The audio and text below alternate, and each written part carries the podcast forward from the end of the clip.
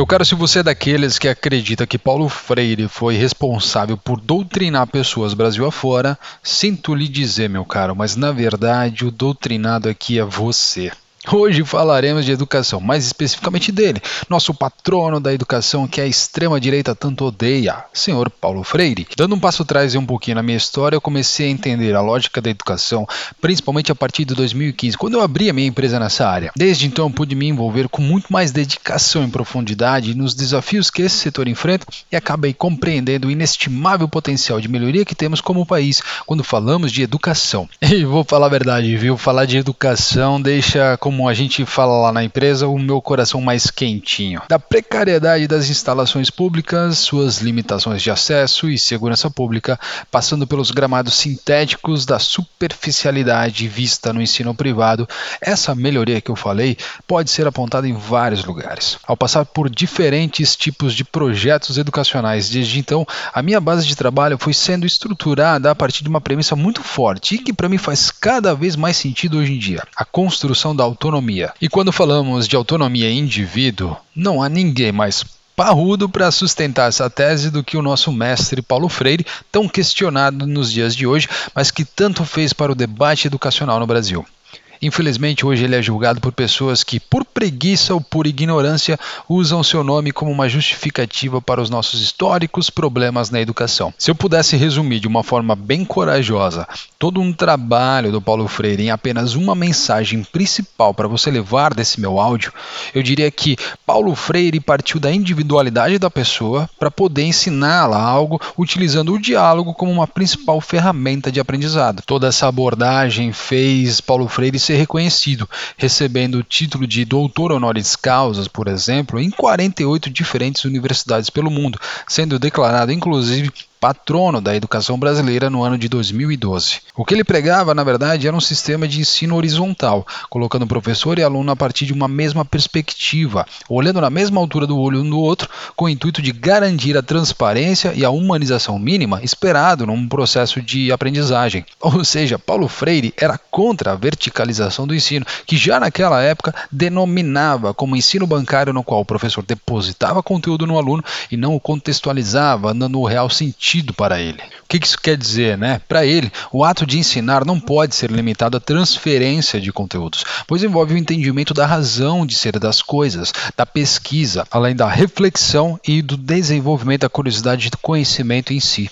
Entre seus inúmeros legados, o projeto de alfabetização de 300 pessoas num prazo de até 40 horas numa cidadezinha do Rio Grande do Norte chamada Angicos, em pleno ano de 63, nos apontou a seguinte conclusão: a educação crítica, baseada no contexto do indivíduo, é capaz de trazer resultados rápidos e de grande impacto para uma pessoa. E para você ter uma noção da relevância desse trabalho, Paulo Freire foi chamado para tocar o que seria o Plano Nacional de Alfabetização do governo João Goulart em 64, logo no ano seguinte, com o intuito de levar tal método para mais brasileiros país afora. E aí começa a ficar interessante essa história, principalmente para aqueles que ficam falando groselhas por aí sobre o seu legado. Na época, pessoas analfabetas não tinham direito a voto, e hoje sabemos que o voto, no seu conceito mais defendido, é um instrumento de participação de política pela população. Com o Plano Nacional de Alfabetização, utilizando inclusive a metodologia de Paulo Freire como base, teríamos um adicional aí de 40% de pessoas votantes no todo, ou seja, participando do cenário político, dando sua participação, votando nos anos seguintes.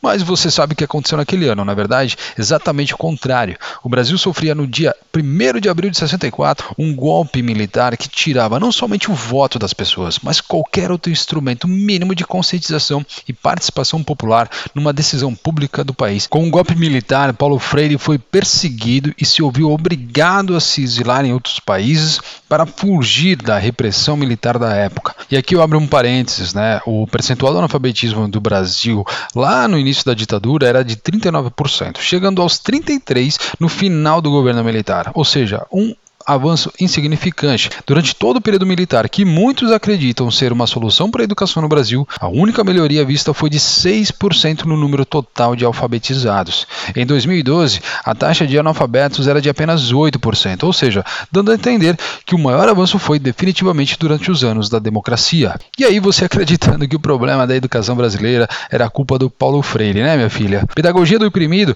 é a sua obra mais famosa, escrita em 1968 enquanto estava exilado no Chile. Chegou ao Brasil apenas em 74 após ter revisões traduzidas para o inglês e para o espanhol. Desde então, o livro foi traduzido em mais de 20 idiomas e em 2016 foi apontada pela London School of Economics como a terceira obra de humanas mais citada no mundo. Outra mentira dita por aí é a sua ligação com o comunismo. Paulo Freire era um socialista cristão ligado à teologia da libertação, uma tendência mais progressista da Igreja Católica. Ou seja, em nada tem a ver com marxismo cultural ou ideológico que tanto se fala por aí. Inclusive, Paulo Freire era crítico da ideologia marxista e sua ortodoxia. Por fim, ele foi professor na PUC e na Unicamp, além de secretário da Educação no governo da Luísa Irundina em São Paulo em 1989. Por fim, Paulo Freire morreu em 97. Eu termino aqui, meus caros, com uma indicação. O livro A Sombra desta Mangueira, que eu particularmente conhecia pouco e achei um baita livro, fica aqui com uma recomendação. Fala um pouco aí do exercício de reflexão sobre assuntos sociais com seu irmão embaixo de uma mangueira lá no Recife. Vale muito a pena a leitura. Termino aqui então dizendo que Paulo Freire foi foi um educador que apostava na educação crítica e na individualidade de seus aprendizes.